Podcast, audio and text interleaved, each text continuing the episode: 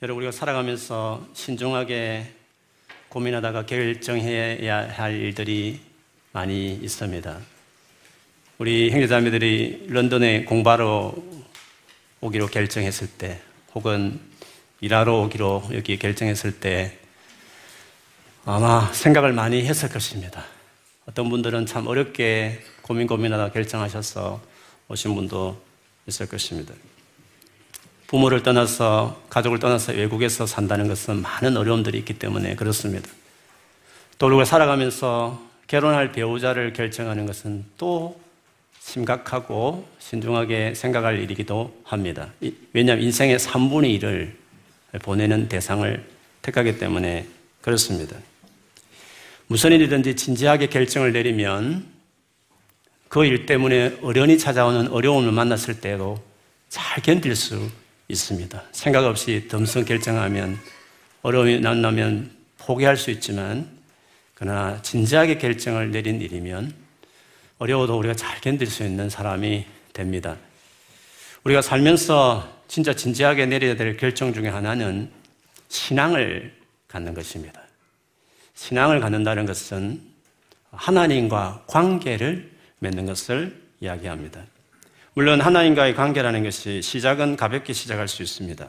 나의 피로를 채우기 위해서 마음이 불안하기 때문에 평안을 얻기 위해서 그리고 급하게 당한 어려움들이 있기 때문에 뭔가 잡는 심정으로 교회를 찾아올 수 있었습니다. 너무 잘하는 일입니다. 그리고 하나님은 살아계시기 때문에 살아계시면 반드시 그 부분에 대해 어떤 식으로든지 도와주는 것을 경험하게 되실 것입니다. 시작은 그렇게 할 수 있지만 그러나 관계라는 것이 그렇습니다. 쌓이고 깊어지면 언젠가는 연애하다가 연애로 그치지 않고 헌신하는 어떤 관계, 부부 관계를 결정하듯이 하나님과의 관계가 이런 식으로 시작은 할 수 있지만 그러나 어느 시점이 되면 정말 어, 생명을 다하는 그 관계 맺는 결정을 할 때가 있습니다. 그것을 우리는 예수를 믿는다 이렇게 이야기합니다. 만일에 하나님과 관계를 그렇게 진지하게 내리지 않고 교회를 왔다 갔다 하면 연애하다가 흔히 많이 헤어지듯이 주님과도 그렇게 관계가 끊어질 또 많이 있을 수 있습니다. 그렇기 때문에 성경에서 하나님과 관계를 맺는다 이거, 이 말을 언약을 체결한다. 거룩한 언약을 맺는다라고 이야기합니다. 과거에 이스라엘 백성들이 애굽에서 지금 이집트에서 노예 생활을 수백 년 했습니다. 그리고 모세가 하나님의 부름을 받아 가서 엄청난 기적을 어, 애굽 전역에 내리죠. 하나님의 멋진 너무 놀라운 모습을 보여주어서 그 이스라엘 백성을 애굽에서 끄집어냅니다. 그리고 홍해를 이제 건너게 되죠. 홍해를 나누어서 말이죠. 추격하는 애굽의 모든 군대가 그 물에 수장이 되어서 죽을 정도의 완전한 구원을 받게 됩니다. 하나님의 어떠함, 놀라운 것을 경험한 것입니다. 근데 그 이스라엘 백성들이 그렇게 해서 결국 몇 달 후에 도착한 곳이 신의 산이라는 산에 도착했습니다. 그 산에서 하나님께서 그 이스라엘 백성과 아주 중요한 한 가지 예식을 했습니다. 하나님이 그렇게 말씀했습니다. 내가 너희를 보호하는 너희 인생을 책임지는 너희 하나님이 되고 싶고 그런데 너희들은 어, 나의 백성을 삼고 싶은데 그렇게 할 의향이 있느냐라고 모세를 통해서 물었습니다. 마치 우리가 심각한 중요한 관계를 우리가 맺자라는 식의 어, 그 일을 제안했습니다. 마치 결혼하는 것 같습니다. 오랜 연애를 하다가 우리 깊은 관계를 이제 맺자라는 프로포즈와 같은 일이었습니다. 이스라엘 백성들은 멋진 놀라운 하나님을 경험했기 때문에 여호와 당신을 우리 하나님을 모시겠다고 예, 성낙하죠. 그래서 그 시내 산에서 결혼식을 합니다. 그걸 언약을 체결했다라고 이야기할 수 있습니다. 우리가 예수를 믿는 것도 언약을 체결하는 것처럼 그런 것으로 성경은 말합니다. 물론 이 언약이라는 것은 하나님과 우리 사이에 특별한 관계고 헌신적인 관계를 이야기하는데 하나님과 우리의 관계에 있어서 항상 하나님이 먼저 먼저 손을 내미는 일이었습니다. 왜냐하면 하나님과 우리의 관계에서 우리가 하나님과 관계 맺을 만한 자격이 안 됩니다. 한참 모자란 자격 미달인 사람들입니다. 성경의 기록대로 우리는 연약합니다. 연약하기 때문에 그 결과로 경건하게 살지 않았습니다. 더 심해져서 우리는 여전히 죄를 짓는 상태에 있었던 사람이었습니다.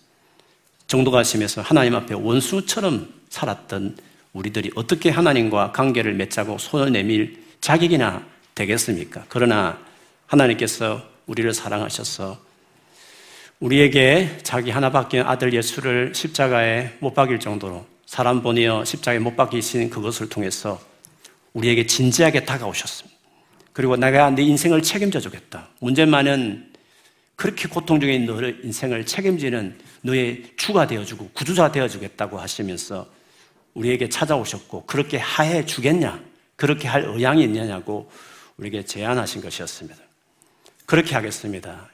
당신과 진지한 관계를 맺겠습니다. 라고 승낙하는 것을 우리는 소위 예수를 믿는다. 그렇게 이야기합니다. 이렇게 예수를 진지하게 믿으면 그렇게 관계가 맺어진 일이면 부부가 아무리 갈등이 어려, 어려움이 있어도 이혼을 생각하지 않듯이 주님과 진지한 관계를 맺었으면 그냥 왔다 갔다 하는 교회 생활 아니라 진짜 진지한 마음으로 관계 맺은 신앙이면 우리는 끝까지 그 하나님 관계를 지키려고 노력합니다. 왜냐하면 어떤 관계든지 그렇습니다. 그렇게 죽고 못 살 정도로 수년간을 살펴도 결혼하면 이혼해야 될, 이혼하고 싶은 마음을 위기를 겪습니다. 하물며 하나님과의 관계 속에서도 어찌 그런 위기가 없겠습니까? 그래서 믿음을 지킨다는 것은 그게 어려운 일입니다. 바울이 그 믿음 좋은 바울이 신약의 반 이상을 기록한 바울, 바울이 쓴 서신에 보면 그가 죽기 전에 했던 고백이 있습니다. 디모데우스 4장 7절에 보면 나는 선한 싸움을 싸우고 나의 달려갈 길을 마치고 믿음을 지켰으니 아니 대사도가 그렇게 하나님을 잘 믿는 분이 믿음을 지킨다. 아주 기본 아닌가? 라고 생각할 수 있는 일이지만 그는 내가 믿음을 지켰다 했습니다. 얼마나 믿음을 버릴 만한 여러 가지 일들이 많았으면 이런 일을 이야기했겠습니까? 오늘 본문을 봐도 이스라엘 백성들이 하나님과 맺은 거룩한 언약을 버리게 만드는 힘든 상황을 만나게 될 것을 천사를 통해서 우리 앞에서 봤던 10장에 만난 그 천사가 드디어 그 예언을 11장에 하고 있습니다. 신약 성경에 보면 예수님이 재림하기 전 말세에 적 그리스도가 등장하게 될 건데 그 적 그리스도의 상징적 인물로 지금 우리가 살피려고 하는 안티오쿠스 4세 에피파네스가 그 인물입니다. 그가 오늘 예수님 직전 한 1세기, 2세기경에 그 이스라엘 괴롭혔던 이 한 왕인데 이 적그리스도의 상징과 같은 이 인물이 도대체 무슨 일을 했는지 살피면 보면 그에 대해서 그를 신약에 예수님도 인용하고 바울도 인용했기 때문에 그가 한 이 행동은 다르게 말하면 예수님 오실 그날까지 우리가 이 땅에서 믿음을 지켜가야 될 우리들이 어떤 어려움이 있는가를 예상할 수 있기 때문에 이 본문이 중요합니다. 그가 했던 행동은 핵심은 그것이었습니다. 하나님과 맺은 거룩한 언약을 깨뜨리게 한 데 목적이 있었습니다. 하나님과의 관계를 깨뜨리는 것을 그가 하려고 했다는 것이었습니다. 우리가 본문의 중간에만 읽었지만 11장 처음을 보면 다니엘 시대부터 그 다음에 쭉 일어날 세계 역사를 하나님이 미리 예언하는 구절이 있습니다. 다니엘이 살았던 시대가 페르시아 시대 아닙니까? 그 페르시아 시대가 저물고 알렉산더가 등장하죠. 헬라 제국이 등장합니다. 그런데 알렉산더가 10년 이상 있다가 갑자기 죽게 됐죠. 그래서 그 넓은 제국을 그의 신한 4명이 나누어서 분할을 통치를 하게 됩니다. 우리가 중요하게 생각하는 그 통치자는 이스라엘 중심으로 위쪽에 지금 지진이 일어난 시리아, 구약성에 보면 수리아로 일컬어진 그 지역을 중심으로 페르시아 전체를 지역을 다스리고 있던 셀루쿠스 왕조와 이스라엘 중심으로 그 밑에 지금 이집트, 북아프리카 같은 그 이집트에서 통치를 기반을 두었던 톨레미 왕조, 이 두 왕조 사이에 있었던 전쟁의 이야기를 11장 앞부분에 기록하고 있습니다. 그런데 이 두 왕조 사이에 조그만 이스라엘이 끼어서 이리저리 어려움을 겪는 이야기입니다. 그런데 이 두 왕조가 대립을 할 때 전반전, 굳이 전반전, 후반전을 말한다면 전반전에는 남쪽 톨레미가 강했습니다. 그리고 그런대로 온화 정책을 폈기 때문에 이스라엘이 그랜대로 괜찮았습니다. 그런데 후반전 가서는 이 북쪽이 세지기 시작합니다. 북쪽이 세지게 된 경위는 오늘 우리가 집중하고 싶은 바로 에피파네스 4세 안티오쿠스가 세력을 잡고 왕권을 취하면서 상황이 달라지기 시작했습니다. 그가 어떻게 왕권을 잡았는지를 오늘 읽은 본문으로 본다면 21절에서 24절까지 설명하고 있습니다. 그를 일컬어 비열한 사람이라고 했습니다. 왕이 될 자격이 없는 악한 사람이라고 했습니다. 그런데 술책을 써서 왕권을 잡았던 것이었습니다. 그러니까 친구처럼 동맹을 맺었다가 기회를 봐서 배신하고 등에 칼을 꽂는 식의 그런 배신으로 정적을 없애면서 왕위에 오르게 됩니다. 그는 제2의 알렉산더가 되기를 꿈꾸면서 군대를 모집하고 드디어는 남쪽을 이제 공격하는 것이었습니다. 두 번에 걸쳐서 전쟁을 하게 되는데 오늘 25절은 그 첫 번째 전쟁이고 그리고 29절 9절은 그 두 번째 전쟁을 말합니다. 첫 번째 전쟁을 내용을 이렇게 25절에 말합니다. 그는 남쪽 왕을 치려고 용기를 내서 큰 군대를 일으킬 것이다. 남쪽 왕도 매우 크고 강한 군대를 일으켜서 맞서서 싸우지만 대항하지 못할 것이다. 북쪽 왕이 업무를 꾸며서 남쪽 왕을 칠 것이기 때문이다. 거의 북쪽이 승리합니다. 그래 완전 정복은 좀 할 수 없었습니다. 그래서 나중에 보면 같이 음식 먹으면서 평화 조약을 맺기도 합니다. 그렇지만 이 안티쿠스가 이 기회를 다시 잡고 싶어서 완전히 정복하고 싶어서 다시 잘 준비해서 군대를 조정해서 2차 진공을 하는 것이죠. 29절이었습니다. 정한 때에 그가 다시 남쪽으로 내려가서 이집트를 치지만 그때에는 전번과 다를 것이다. 전번에는 앞에서는 그래 큰 승리를 이루었지만 이번엔 다르다는 것입니다. 왜냐하면 변수가 있었습니다. 예상치 못한 일이 있었습니다. 그거는 서쪽에서 온 선박, 저 로마 군인들이 톨레미 왕조의 요청을 받고 그들이 온 것이었습니다.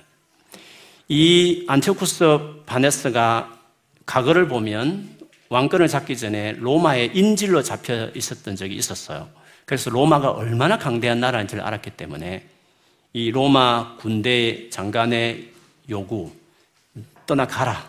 더 이상 오지 말고 너희 나라로 돌아가라고 하는 이 요청을 거절하기가 어려웠습니다. 잠시 시간을 달라고 했습니다. 신하들하고 의논하려고 한다고 했습니다.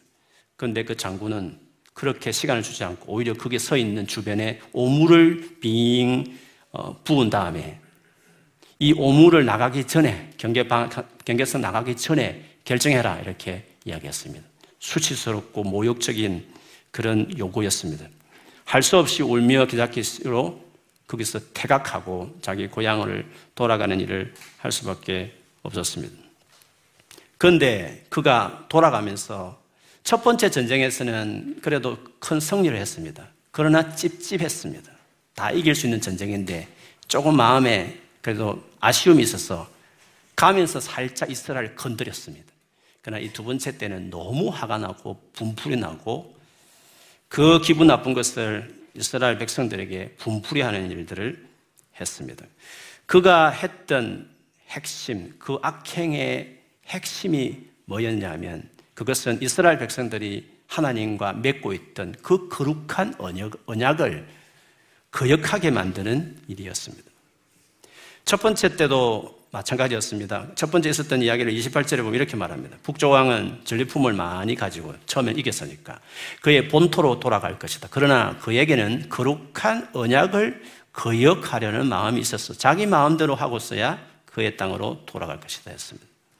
두 번째 전쟁이 끝난 이후에는 분풀이를 했기 때문에 잔혹하게 했습니다. 그래서 31절, 31절에 보면 서쪽 해안의 배들이 즉 로마 군인들이 그를 치러 올 것이고 그 때문에 그는 낙심할 것이다. 그는 퇴각하는 길에 거룩한 언약을 맺은 사람들에게 분풀이를 할 것이고 자기 나라로 돌아가서는 거룩한 언약을 저버린 사람을 오히려 유대 땅의 지도자로 높일 것이다. 그의 군대가 성전의 요새식을 더럽힐 것이며 날마다 드리는 제사를 없애고 흉측한 파괴자의 우상 제우스 신전을 세우는 일을 할 것이라고 했습니다. 이런 악랄한 잔혹한 행위에 많은 이스라엘 백성들이 하나님과의 거룩한 그 언약을 저버리고 그 언약을 깨뜨린 일들을 했습니다. 그런데 오늘 성경에는 우리에게 끝까지 그 고통을 감수하면서 그 언약을 지킨 사람들이 있다라고 소개하고 있습니다.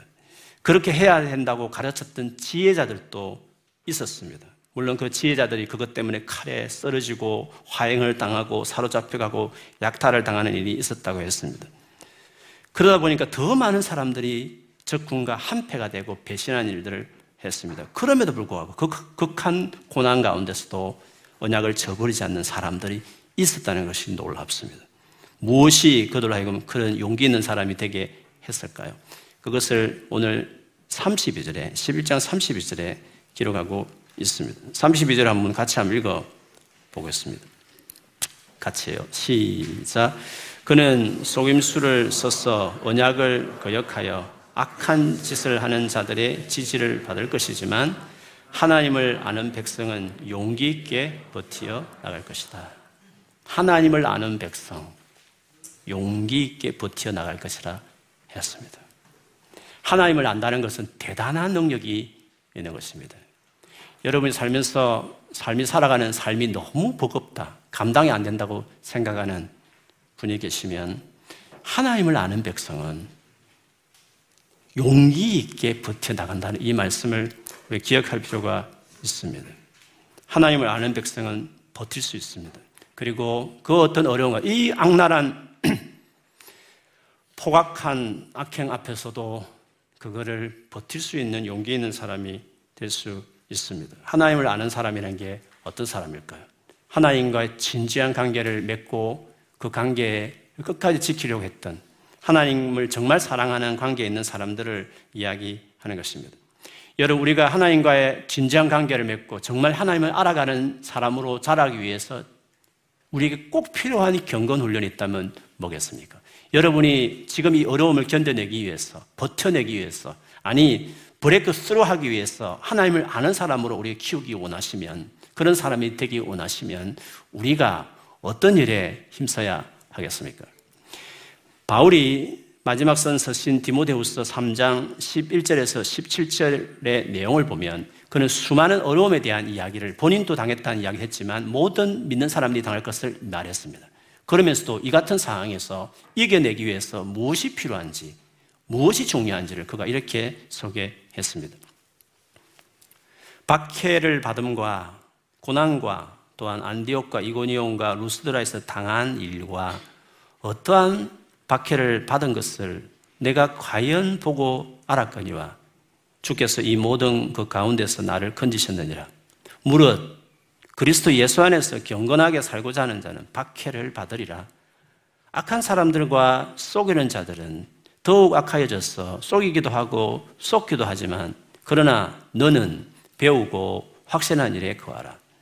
나는 내가 너는 내가 누구에게서 배운 것을 알며 또 어려서부터 성경을 알았나니 성경은 능히 너로 하여금 그리스도 예수 안에 있는 믿음으로 말미암아 구원에 이르는 지혜가 있게 하느니라. 모든 성경은 하나님의 감동으로 되었으니 교훈과 책망과 바르게 함과 어로 교육하기에 유익해서 하나님의 사람으로 온전하게 하고 그래서 모든 선한 일을 행할 능력을 갖추게 하려 함이라 했습니다. 무엇입니까? 하나님의 말씀을 붙잡는 사람들, 하나님의 말씀을 알아가는 사람이 될 때 우리는 하나님을 아는 자가 되고 구원뿐만 아니라 모든 선한 일을 행할 수 있는 능력을 갖춘 능히 그 일을 할 수 있는 사람으로 하나님의 말씀이 우리를 그렇게 세운다고 이야기했습니다. 하나님의 말씀을 붙잡고 살아가는 사람이 정말 위기에서 넘어지지 않고 버티고 승리한다는 것을 보여주는 대표적인 한 인물이 시편 73편을 쓴 아삽이라는 분이십니다. 이분은 성가대 지휘자로 일컬어져 있어요. 오늘 하면 예배에 자기 삶을 다 드리는 찬양 사역자와 같은 분이십니다. 근데 이분이 자기 삶에 너무 많은 어려움을 경험했습니다. 그의 표현에 의하면 아침마다 불 받는다고 말했습니다. 매일매일 일어날 때마다 나는 매 맞는 같은 고통을 당하는 삶을 살았다고 그가 고백할 정도의 어려움을 겪었습니다. 그런데 진짜 견디기 어려웠던 것은 본인은 그러건데 반대로 하나의 말씀대로 살지 않는 그 악한 자들은 너무나 형통하게 살더라는 것입니다. 우리 식으로 하면 취득도 잘 되고 돈을 잘 벌어서 좋은 차도 차서 살고 집도 사게 되고 자녀들은 좋은 대학에 들어가서 주변 모든 사람들이 다 부러워할 만한 정도였다는 것입니다. 그래도 죽을 때는 고통이 있게 죽겠지, 병이라도 걸렸겠지 싶었는데 죽을 때까지 병 하나 걸리지 않고 죽는 순간에도 비명소리 없이 편안하게 죽더라는 것입니다. 이걸 보면서 본인은 큰 시험에 들었다고 했습니다. 자기는 하나님과 맺은 관계를 최선을 다하기 위해서 손발을 깨끗하게 하고 바르게 살려고 애썼는데 불구하고 그런데도 불구하고 이런 고통을 당하는데 저들은 저렇게 편안하게 처음부터 마지막까지 사는 걸 보면서 하나님과의 관계에 해이를 느끼고 내가 이렇게 주님과 관계에 헌신하는 것이 무슨 소용이 있나 싶은 고민을 했다고 했습니다. 그날 또 이런 고민을 잔뜩 갖고 성소에 들어가서 하나님 앞에 기도를 했습니다. 그런데 하나님이 바로 그때 그날 그에게 그들이 그가 그렇게 부르했던 그 악인들의 종말, 즉 죽음 이후의 세계를 그에게 보여 주었습니다. 우리 식으로 하면 그들은 죽은 후에 심판을 받고 지옥에 떨어져서 고통당하는 것을 보게 해 주었습니다. 이 체험을 한 후에 아삽의 태도는 완전히 바뀌게 됩니다. 비록 여전히 상황은 어렵고 그 체험했다 하더라도 상황은 변한 것도 없지만 자기 몸도 여전히 좋지 않지만 그는 고백합니다. 하늘 아래 땅 위에 내가 사모하는 분은 하나님밖에 없다고 고백했습니다. 그리고 당당하게 말하기를 하나님을 멀리 하는 자, 하나님을 떠난 자는 엄녀처럼 망할 것이라고 경고했습니다. 그리고 하나님을 가까이 하는 자신은 세상에서 가장 행복한 사람이라는 것을 고백했고 이어서 스스로 다짐합니다. 나의 남은 모든 생애를 이 여호와를 나의 피난처로 삼고 그 하나님께서 하신 놀라운 행적들을 내가 전파할 것이다. 이렇게 어, 소원하기까지 했습니다. 아삽이 어떻게 누가 봐도 말이 안 되고 믿음을 버릴만 하고 교회를 나와도 힘없이 맥없이 그렇게 냉소적으로 앉아있을 것이만 이렇게 뜨거운 신앙을 고백하는 사람이 되었던 이유가 어디 있었습니까? 그가 성소에서 그 하나님의 특별한 은혜를 경험한 것도 있지만 그렇게 되기 전에 그가 평소에 했던 삶을 보면 알 수 있습니다. 73편 23절, 24절에 보면 내가 항상 주와 함께하니 주께서 내 오른손을 붙드셨나이다. 주의 교훈으로 나를 인도하시고 후에는 영광으로 나를 영접하시리니. 그는 항상 주님과 함께 했다고 말했어요. 그 주님과 관계를 어떻게 하든지 소중하게 생각했습니다.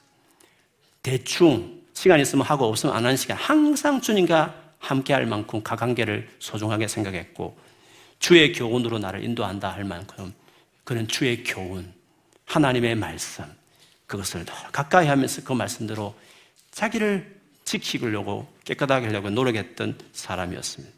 그렇게 하나님의 말씀 붙잡고 하나님과 동행하는 삶을 살았기에 그 극한 어려운 그 이해 안 되는 상황 가운데서도 그는 오히려 버티고 용기 있게 통과해내고 오히려 냉소적으로 다운되어 있지 않고 하나님을 찬양하고 선포하는 사람이 될 수 있었습니다.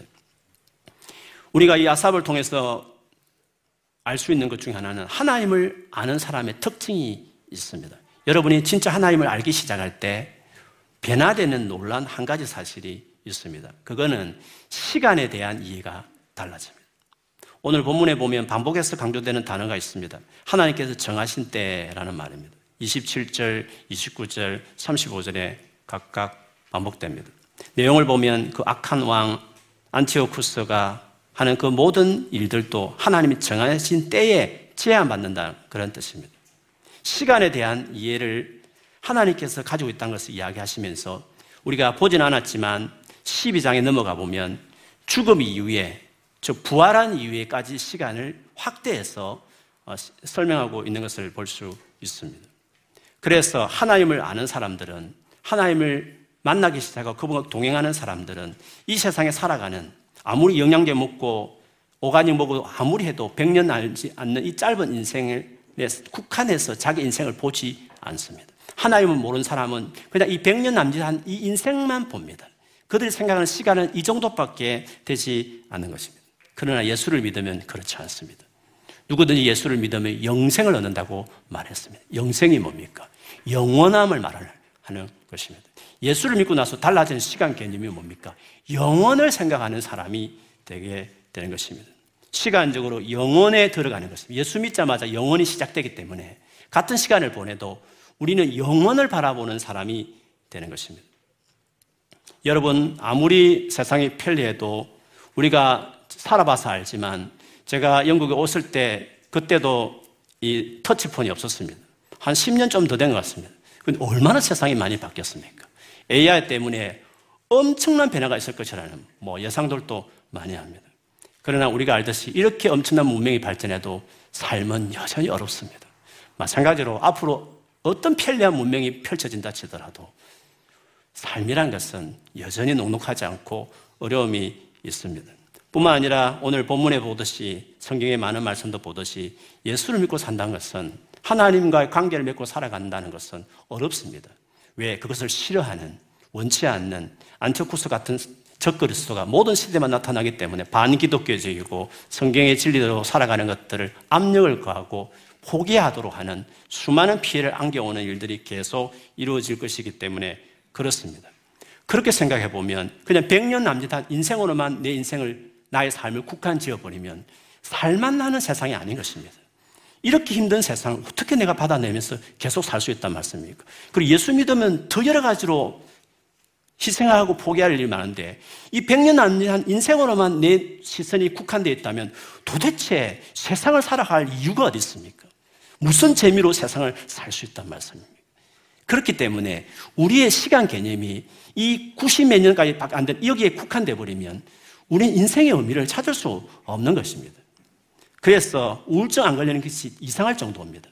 예수를 믿으면 영원으로 가는 것입니다. 우리 시간이 영원까지 뻗어가게 되는 것입니다. 영원의 관점을 본다면 이 짧은 시간에 대한 그 힘든 것들을 감당해내게 되는 것입니다. 그래서 하나님을 아는 자는 하나님이 영원한 분이기 때문에 영원을 바라보는 시각이 열리기 때문에 이 짧은 인생에 이것이 뭐 좋더니 나쁘더니 관계없이 대충 살라는 것이 아니라 이 삶에 아무리 어려움이 있더라도 얼마나 감당 안 되는 어려움, 마지막 죽을 때까지 힘든 삶을 살다 치더라도 영원을 바라보는 눈을 가진 사람이 되기 시작할 때 이 짧은 인생을 잘 받아내고 그리고 성실하게 살아가는 삶을 사는 것입니다. 우리에게는 영원이 있는 것입니다. 예수를 믿으면 영원한 삶에 그것도 복된 영원한 삶을 우리가 얻게 되는 것입니다. 그렇게 살아가는 사람들은 이 짧은 인생 가운데 바라보는 목적이 다릅니다. 이 인생을 살아가는 이유가 다른 것입니다. 우리는 행복을 위해 살지 않습니다. 행복하게 살기 위해서 단순한 어떤 피지컬한 행복을 위해서 세상을 살지 않습니다. 그렇게 그것이 만약 목적이면 반드시 우리는 타협합니다. 그리고 행복을 추구하려면 우리 믿음을 버려야 될 선택의 기로가 너무 많습니다. 그러나 하나님을 관계 맺고 하나님을 알고 영원한 삶이 있다고 믿는 사람이면 이 땅을 살아가는 이 짧은 100년 남짓한 인생에 대한 목적이 다릅니다. 행복을 위해 살지 않고 거룩하게 살기 위해서 살아갑니다. 힘들지만 우리는 힘드냐 쉬우냐 돈을 많이 버느냐 적게 버느냐의 기준으로 세상을 살지 않습니다. 우리는 그것이 세상을 살아갈 목적이 아니기 때문에 그렇습니다. 우리가 살아가는 목적은 하나님과 관계 맺은 이후에 하나님이 원하시느냐 원치 일이냐 하나님이 기뻐하는 일이냐 기뻐하지 않는 일이냐 이게 하나님의 뜻이냐 아니냐가 우리의 기준입니다. 하나님과 맺은 관계가 중요하고 그 관계를 돈독하게 지켜가는 것이 우리가 이 땅에 살아가는 가장 큰 이유가 되는 것입니다. 따라해 볼까요? 우리가 살아가는 이유는 다시 하나. 우리가 살아가는 이유는 행복이 아니고 거룩하게 살아가는 것이다. 힘들어도 행복하지 않더라도 거룩하게 살 수 있으면 택하는 것입니다. 돈을 적게 벌고 많은 어려움을 겪고도 하나님과의 관계에 있어서 주님이 원하시는 길이면 가는 것입니다. 우리는 쉽고 편한 길로 쫓아가는 그게 우리의 선택의 기준이 아닙니다. 언제나 그렇습니다. 힘드냐 힘들지 않느냐가 나의 선택의 기준이 아닙니다. 하나님이 기뻐하시느냐 기뻐하지 않는 일이냐 이것이 옳은 것이냐 옳지 않는 것이냐의 기준이 되는 것입니다. 100년간 이 땅에서 그저 행복하게 살아가는 것이 성공과 출세와 많은 것들을 행복하게 누리는 것들이 목적으로 그것만 위해서 살다가 영혼에 대해서는 전혀 관심이 없고 영혼의 하나님은 전혀 관심 없이 살다가 행복만을 위해서 달려가다가 그 후에 영원한 시간의 고통 중에 사는 것보다 이 땅에서 하나님과 영원하신 하나님과 관계를 맺고 그 영원한 삶을 있음을 알고 그 영원한 삶을 가진 사람답게 이 짧은 인생에 정말 하나님 보시기에 올바른 삶을 선택하면서 고통을 당하며 산다 치더라도 그 이후에 영원한 위로와 영원한 영광을 누리는 삶을 살아가는 것입니다. 이것이 크리스찬들이 세상을 살아가는 시간을 바라보고 삶을 살아가는 다른 태도라고 말할 수 있습니다. 그래서 바울이 고린도후서 4장 16절 18절에 그가 이런 고백을 했습니다. 우리 그러므로 우리는 낙심하지 않습니다. 지금 행복하지 않다고 인간적으로 어려운 것 같아도 낙심하지 않습니다. 우리의 그 사람 인간적으로 세상적으로 낡아갑니다. 맞습니다. 어렵습니다. 말씀대로 산다는 것이 이렇게 치열하게 죄와 싸운다는 게 너무 피곤한 일이고 어려운 일입니다. 이렇게 욕을 들어가면서까지 하나님 말씀 산다는 게 너무 어렵습니다. 내 그 사람, 인간적으로 세상적으로 볼 때는 낡아가십니다. 그러나 우리의 속 사람은 날로 새로워집니다. 지금 우리가 겪는 일시적인 가벼운 고난은 우리가 겪는 것 일시적이다. 영원한 것에 비하면 일시적이고 가벼운 고난이지만 그러나 잘 감당하면 비교할 수 없을 정도로 영원하고 크나큰 영광을 우리에게 이루어 주십니다. 우리는 보이는 것을 바라는 것이 아니요 보이지 않는 것을 바라봅니다. 보이는 것은 잠깐이지만 보이지 않는 것은 영원하기 때문입니다. 그러므로 여러분 우리가 교회를 나오면서 그냥 연애하는 기분으로 하나님을 생각하지 말고 진지하게 하나님과의 관계를 생각해야 합니다. 여러분과 하나님의 관계는 정말 진지한 관계입니까? 언약의 관계를 맺었다고 칠 만한 관계라고 말할 수 있습니까? 아니면 사귀다가 싫으면 말고 하는 연애 관계 정도입니까? 기분 좋을 때는 사귀다가 마음 상하면 그냥 헤어질 수 있는 예수 믿다가 교회 나오면 좋은 일 생기면 다니다가 어려운 일 생기면 예수 믿는 것 때문에 정말 힘든 일 생기면 그때로 그도 치우는 관계입니까? 하나님과의 관계가 연애 관계입니까? 진짜 어떤 가운데도 지켜내야 될 헤어질 수 없는 부부 관계처럼 진지하고 중요한 관계로 하나님과 관계를 맺고 있었습니까? 거룩한 언약의 관계를 맺는 사람이 되어야 될 줄 믿습니다. 그 관계를 처음부터 그렇게 출발해야 되지만 그 관계에 맺은 이후에 부부가 결혼한 이후에 더 서로를 위해서 헌신하듯이 사람 사이에도 중요한 관계는 그렇게 하는데 하물며 하나님께서 자기 독생자를 우리 살리겠다고 내어주신 그 하나님과의 관계 어떻게 우리가 무성의하게 대충할 수 있다는 말입니까? 그 많은 시간을 보내면서 어떻게 그렇게 관심 없이 할 수 있다는 말씀입니까? 우리는 하나님과의 관계를 대함에 있어서 종교 생활 하듯이 교회만 왔다 갔다 하지 말고 막연히 교회 다니면 짠하고 좋은 일이 생기겠다고 생각하는 하나님과 이익관계로 생각하면서 하나님을 대하지도 말아야 할 것입니다.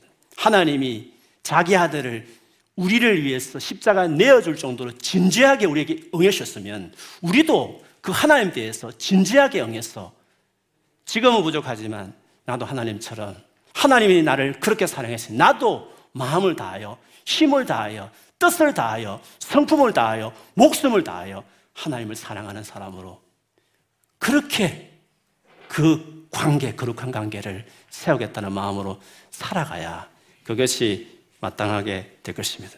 그렇게 세워가면 세워갈수록 아무리 지금보다 삶이 어렵다 치더라도 아무리 내가 살아가는 것이 견딜 수 없이 벅찬다 할지라도 하나님을 아는 백성은 용기를 내어 버틴다 하시는 것처럼 이 힘겨운 삶을 이겨낼 수 있는 힘 있는 사람이 되는 것입니다. 그래서 타협하지 않아도 되고 눈치 보지 않아도 될 만큼 강한 하나님 사람이 되는 것입니다. 왜? 영혼을 바라보는 영원을 바라보는 시각을 가진 하나님 아는 백성이 되었기 때문에 그렇습니다. 이 놀라운 삶으로 우리가 초대받았고 이 놀라운 메시지를 듣는 교회 여러분이 나오고 계십니다. 여기서 하나님을 깊이 만나는 은혜를 경험하기를 축복합니다. 그래서 하나님을 알고 또 알았어. 아무리 수많은 삶의 어려운 것들을 만날지라도 딱 버티내는, 감당해내는, 승리하는 영원한 영광에 가서까지 그 영광을 누리는 저와 여러분이 되어야 될 줄 믿습니다. 힘들어하는 여러분들에게 축복합니다. 하나님을 알기 시작하고 거기에 헌신하기 시작할 때 감당해냅니다. 지금은 부걸지 모르지만 아니 감당해내는 사람은 강하게 될 것입니다. 하나님을 알아가는 하나님의 말씀 붙들고 살아가는 그런 사람 되셔서 능히 이기고 승리하는 우리 모두가 되기를 주님 이름으로 축원합니다. 아멘.